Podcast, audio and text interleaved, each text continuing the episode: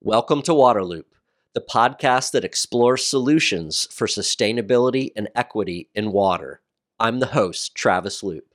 This is episode number 199 Cheers to On Site Reuse. There is tremendous potential in on site reuse, where a building's gray water, wastewater, or stormwater is treated and used again at the same location. To raise awareness of this technology, a beer was brewed using water recycled by an on site system at a San Francisco apartment building. The One Water Brew and concept of on site reuse are discussed in this episode with Aaron Tartakovsky, CEO of Epic Cleantec. Aaron explains the process of creating the beer and the media attention it has garnered. He also discusses efforts to increase acceptance of on site reuse among regulators, builders, utilities, and the public. Before starting, I want to tell you about this episode's sponsor, Flume Utility and Business Solutions. I have a Flume system at my house to track water use in real time and show me what's happening on my smartphone. Flume also provides crucial insights to water providers and state and regional planning agencies, enabling them to conserve water, stop leaks, plan for the future, comply with regulations, and so much more. Flume is partnering with leading water utilities across the country, such as the San Antonio Water System, Orange County Municipal Water District, and East Bay Municipal Utilities District. Flume's nationwide network of sensors collect residential water use data at five second intervals.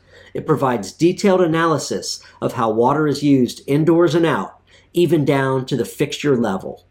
To learn more, visit flumewater.com and please reach out to their team at partnerships at flumewater.com. You're in the water loop. Aaron, uh, glad to have you on. Basically, as you know, this episode is all about drinking a beer made with recycled water, recycled wastewater of some kinds, and uh, talking about water issues. So, super excited for your this episode to have a beer by you and your company, uh, the Epic One Water Brew and uh, Kolsch styled ale made with purified recycled water. So I'm going to open mine over here.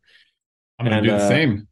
I actually brought a little special, since this is a Kolsch, which is a, a German inspired beer. I actually brought a real uh, Stein that I bought in wow. Germany. Uh, gonna just pour your beer into that guy you know, uh, we just had a we we had a visitor to Epic recently who uh, his wife is from Germany. She's from Cologne, where the quote Kolsch originated, and he came with an actual Kolsch glass that he brought to the office and basically made us embarrassed that we're serving this beer in the wrong glasses. I'm just using a standard kitchen glass here, so for any hey. any cologne purists, uh, my apologies.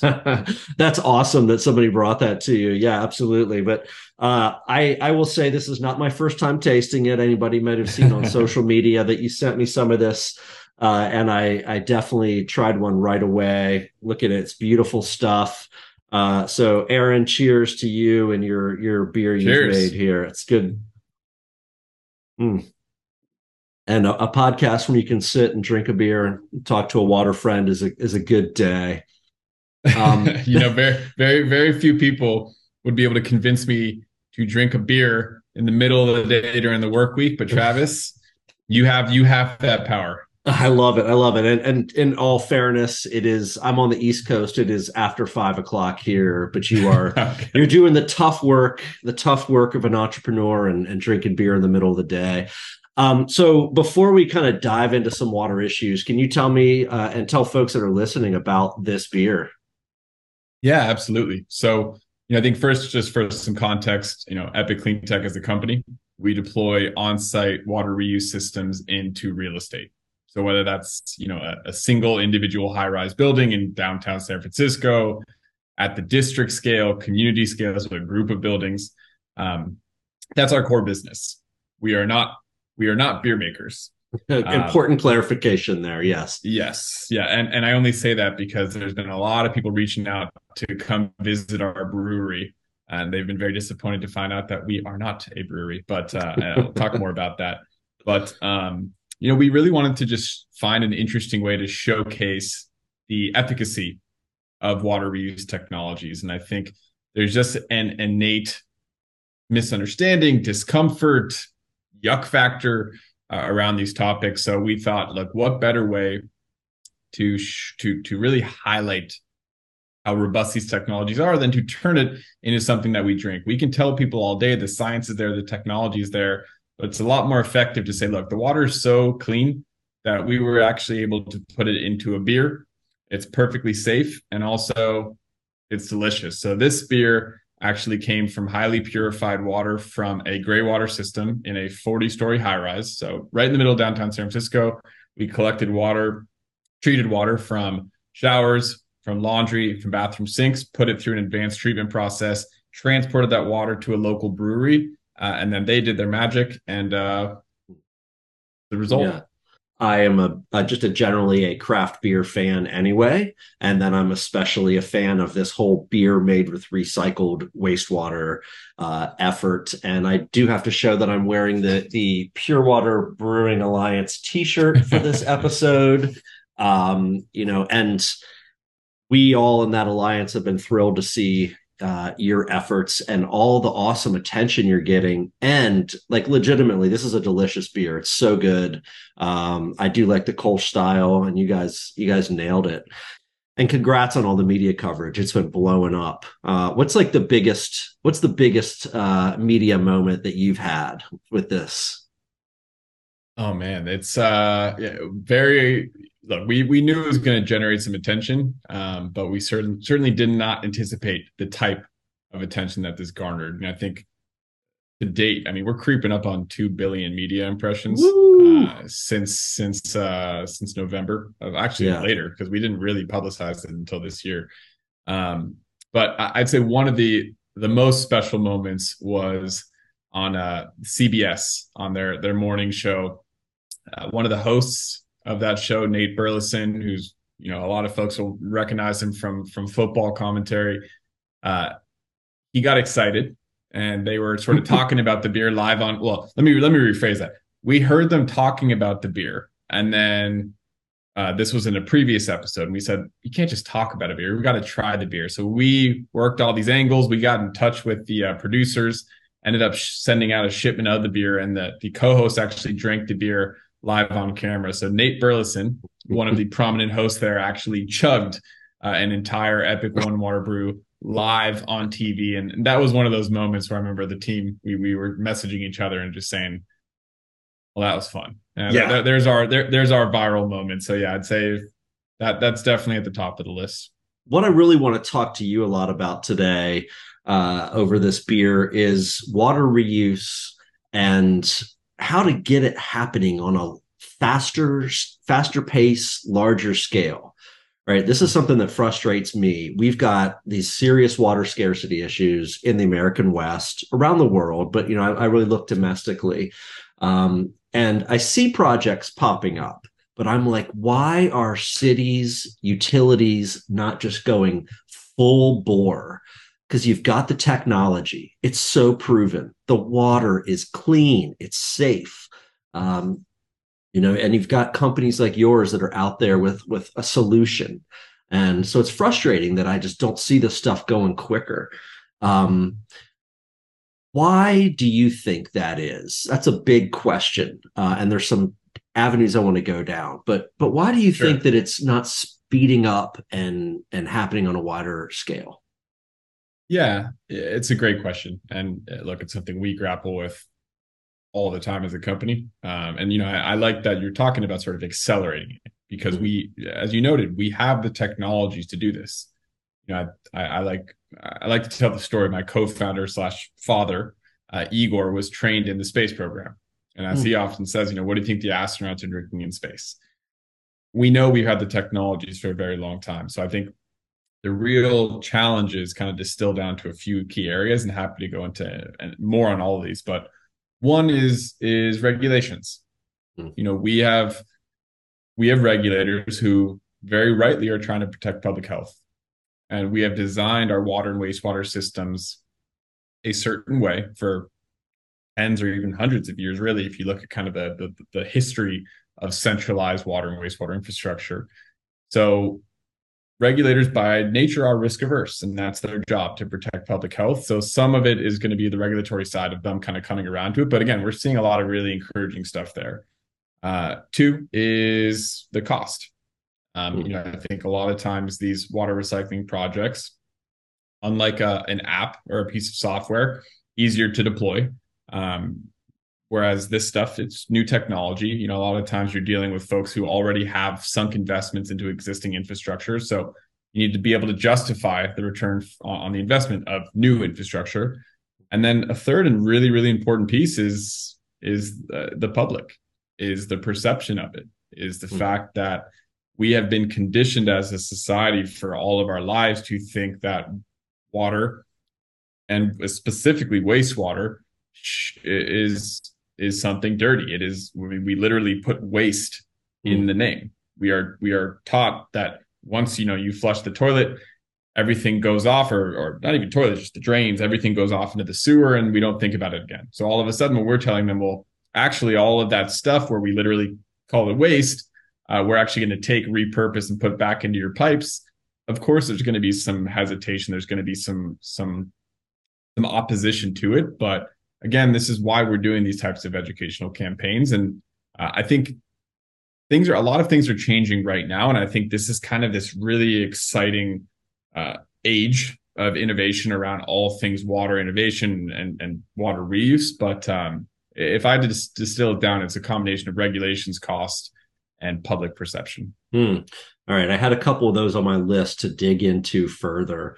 Um, the regulations thing is is interesting to me. Um, public health protection first and foremost. I get that. That's what it's all about.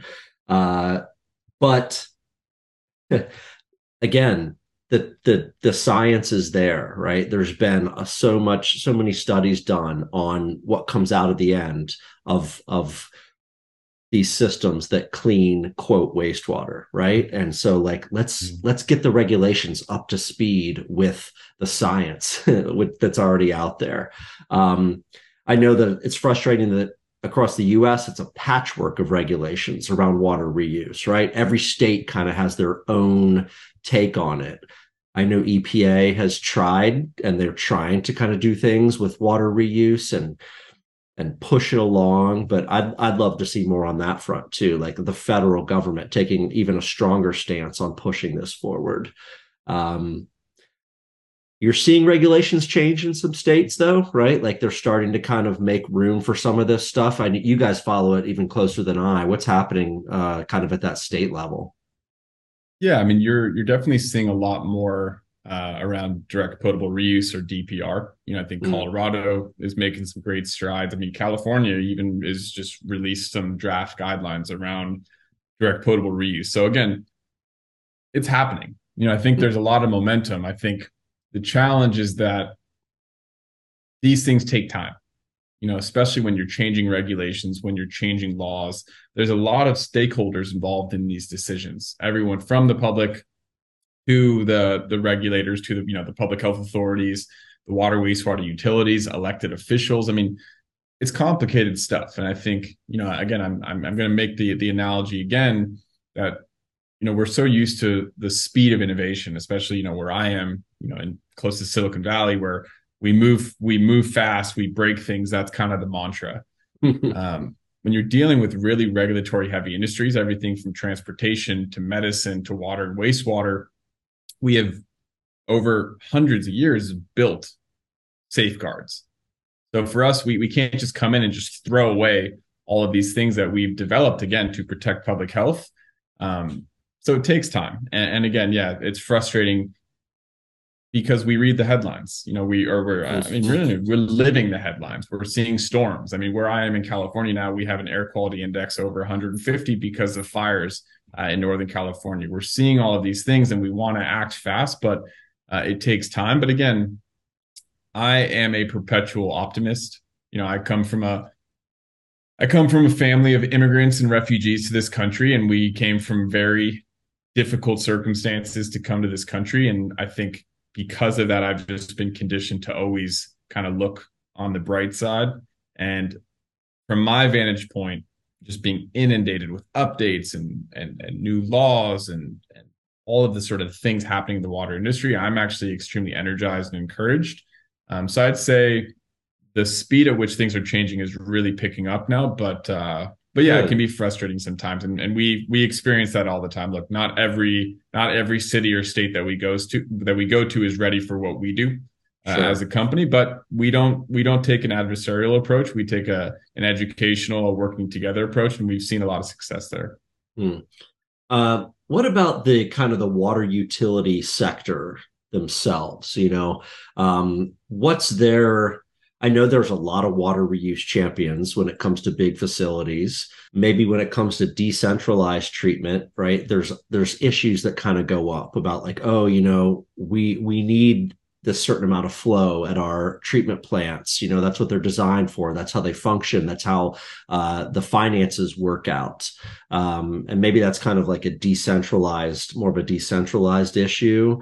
Um, mm-hmm. What's kind of like the the read you get from utilities across the U.S. And that, again, that there's a patchwork there too, like I just said. Yeah, no, it's a great question, and look, a lot has changed since I entered the industry almost ten years ago. I think when we first started socializing the idea that would become Epic Cleantec, I think there was a lot of resistance for all the the reasons that you pointed out. That you know that water is our revenue. We need that wastewater to come in.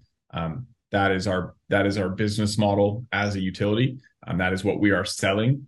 And so there was a lot of resistance, and and sometimes there was some pretty outright opposition. I mean, I you know I I at a conference once was uh, in an elevator uh, with a utility manager from the Midwest who had just heard my presentation at this conference. We were part of the innovation showcase, and uh, you know, basically, and I'm gonna I'm gonna make his language a little gentler, but he basically said, "You are the jerks who are trying to put us out of business." Wow. Um, now, a lot has changed in that time. I think a lot of people have kind of embraced the fact that decentralized is one of the most promising trends in the industry. And I think what's really important is that there's often this false dichotomy set up of centralized versus decentralized.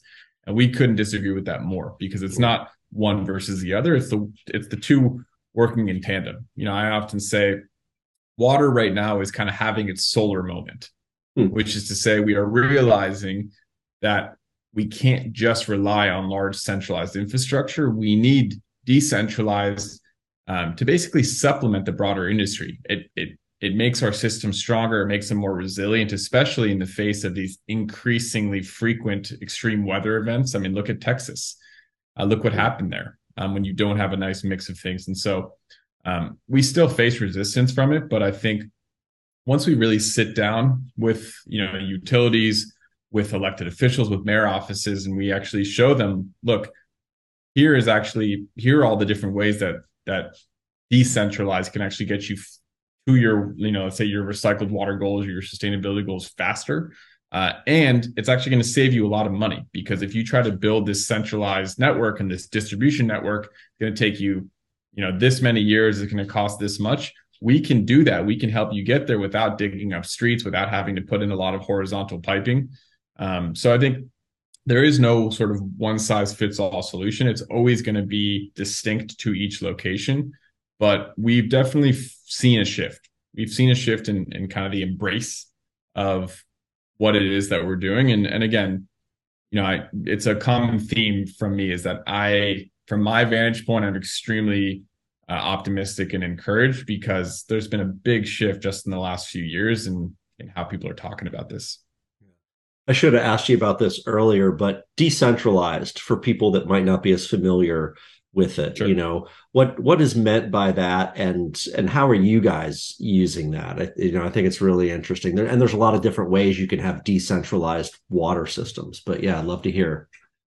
Yeah, sure. And and I appreciate you stopping me. I think a lot of times we in the industry jump into talking about these things at a deep level without really kind of explaining it. But um, the, the conventional approach or the centralized approach is what most folks are used to. We have buildings, we have homes, we have industries that are all connected to a central sewer network, you know, hundreds or thousands of miles that wind under our streets and channel all the wastewater to a central treatment facility and then pump all the potable water back to those buildings. Decentralized means we are existing outside of that conventional approach. So, you know, that could mean anything from septic tanks, which again make up a huge percentage of the United States infrastructure. That is also decentralized. But what we mean is that we are not necessarily reliant on that centralized infrastructure, but we can have a a system or a distributed system that is served, serving a single building. Uh, it's serving a community. It's serving uh, a, a, collection of buildings. And so, um, you know, I think the analogy we often make is on the energy side is that, you know, like a, a coal plant or nuclear plant, that is centralized energy. It is energy production, then sending it out to everyone else. Decentralized energy or distributed energy would be rooftop solar, or would be a small wind farm or hydropower where it's not necessarily connected to a larger central facility. So that's that's what we mean yeah. when we see when we say decentralized, and we specifically often say uh, on site. So it's not just decentralized. We're talking about we are on site collecting the wastewater at the source, treating it, and then reusing it at that same source. So kind of eliminating the need to pump water from from one place to a next, uh, often over many miles. Well, yeah, that w- that was my follow up question. Is like what's the need there for decentralized? What's the value for it? You know why why should this be part of kind of the portfolio and and why'd you kind of gravitate toward that? Yeah, let me let me use san francisco as kind of a perfect case study to illustrate why. So san francisco um, big big well-known city uh, yep. right in the center of california which uh, as many folks know is sort of hovering in and out of periods of water scarcity, drought, aridization, aridification, I should say, um, whatever term you want to use. San Francisco is planning for the long term. And originally, they had plans to do a centralized recycled water capability where they were going to treat the water, recycle it, and then distribute it um, to you know all of the buildings in downtown San Francisco. Um, you know, using a network of what we call purple pipes. And for those who aren't familiar, purple pipes literally colored purple. Uh, they designate the international symbol for designating recycled water, just to make sure people aren't connecting drinking water pipes to the recycled water pipes. Um, that was the original plan for San Francisco to build this centralized infrastructure. And what they realized was that it's not so simple. Not only do you have to treat the water, which again, building that plant is expensive, but then you need to distribute it. And that is actually one of the most difficult things because when we say distribute the water, means you need to build pipes that are again winding under our streets, getting to each of these buildings. And hmm. when we say digging under streets, A, that's really expensive, but B, you're digging up streets, you're messing up people's morning commutes. There's a lot of traffic. Traffic causes all sorts of different economic ramifications. It's kind of this domino effect. So what San Francisco did was they said, well, we are still going to build the sort of a centralized recycled water capability for places where it's easier to route that water, let's say to a big public park. But for all of these buildings, rather than us going in and digging up streets, why don't we just have on-site systems that are sort of self-contained, existing in these buildings, aren't going to require all of this extra infrastructure under our streets. And what they found was that they are actually going to be able to get to their recycled water goals faster and cheaper by doing mm. it hmm. this way. So again, it's not a replacement of centralized water recycling, but so it's the two complement. It's complementary. Yeah, absolutely. Exactly. Is San exactly. is San Fran like the place in the country where this is happening, like the most, like the most forward forward leaning on going decentralized?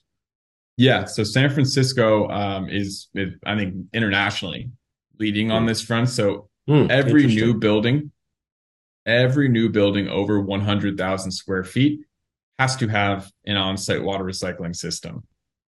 And, you know, again, I, I told you some of the backstory, but it's really simple. And you don't have to be a water expert to understand this.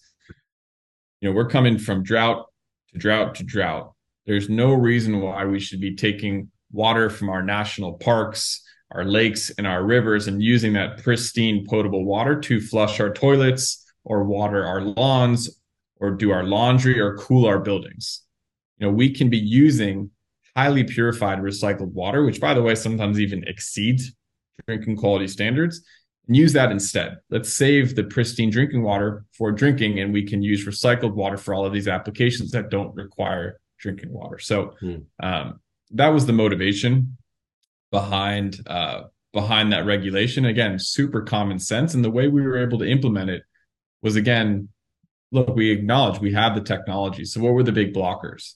It was the regulations, and if you're a building owner or a developer there's a lot of complexities in building a new building. So all of a sudden, with no background in water wastewater, you're going to put one of these systems in. How do we do it? How do you permit it? How do you make sure it runs? And so what San Francisco did was come up with a playbook, literally a step by step playbook that says if you want to do one of these systems, step one, you know, you do a water budget analysis. How much water is the building going to use? How much of a non-potable demand does it have? And then kind of step by step, bringing in the Department of Public Health, Department of Building Inspection, the water and wastewater utility, and just de-risking the entire process and that's what enabled this program to really gain traction in San Francisco. So again, San Francisco now has, I, I, I think by last count, over 60 projects that are going to be incorporating differing forms of on-site reuse. And that is now becoming a playbook that's being copy pasted to other cities, states, and actually countries. I mean, you know, just uh, next week, we're hosting a delegation from the government of Germany who's coming mm. to study the models we've developed in San Francisco. And uh, well, you got the you one. got the Kolsch, you got the Kolsch to offer them too. I mean, come on here, that's that's perfect. I didn't even I didn't even connect those. Look dots, at the connection there. They're gonna they're gonna really freak out for you.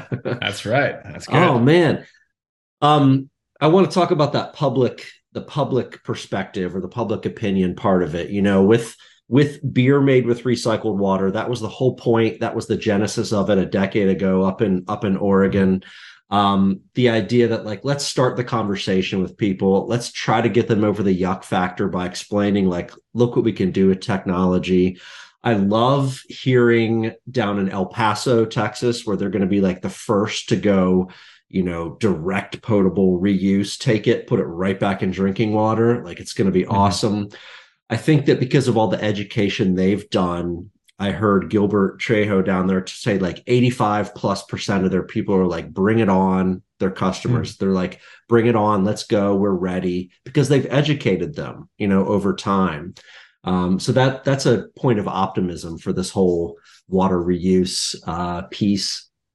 I think LA has got a lot of work ahead of them because they're they're making a big push uh, on DPR. And I saw something recently around public opinion there too. And I think because of the drought, the aridification, people are start it's starting to click for people, which is awesome. Again, that's another reason we make the beer. But what about the decentralized piece? Uh, you know, you've got there's tenants in that apartment building, right? Or people that own condos there, whatever it is. What's yeah. what do they what do they say about having this system in in where they live?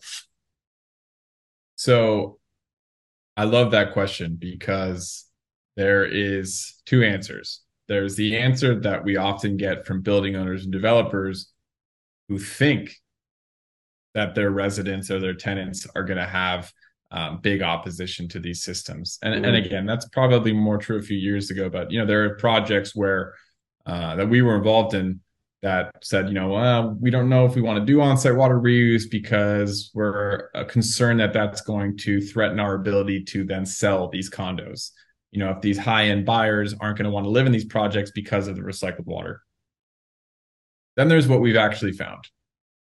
Uh, and what we've found is that people are extremely excited about it.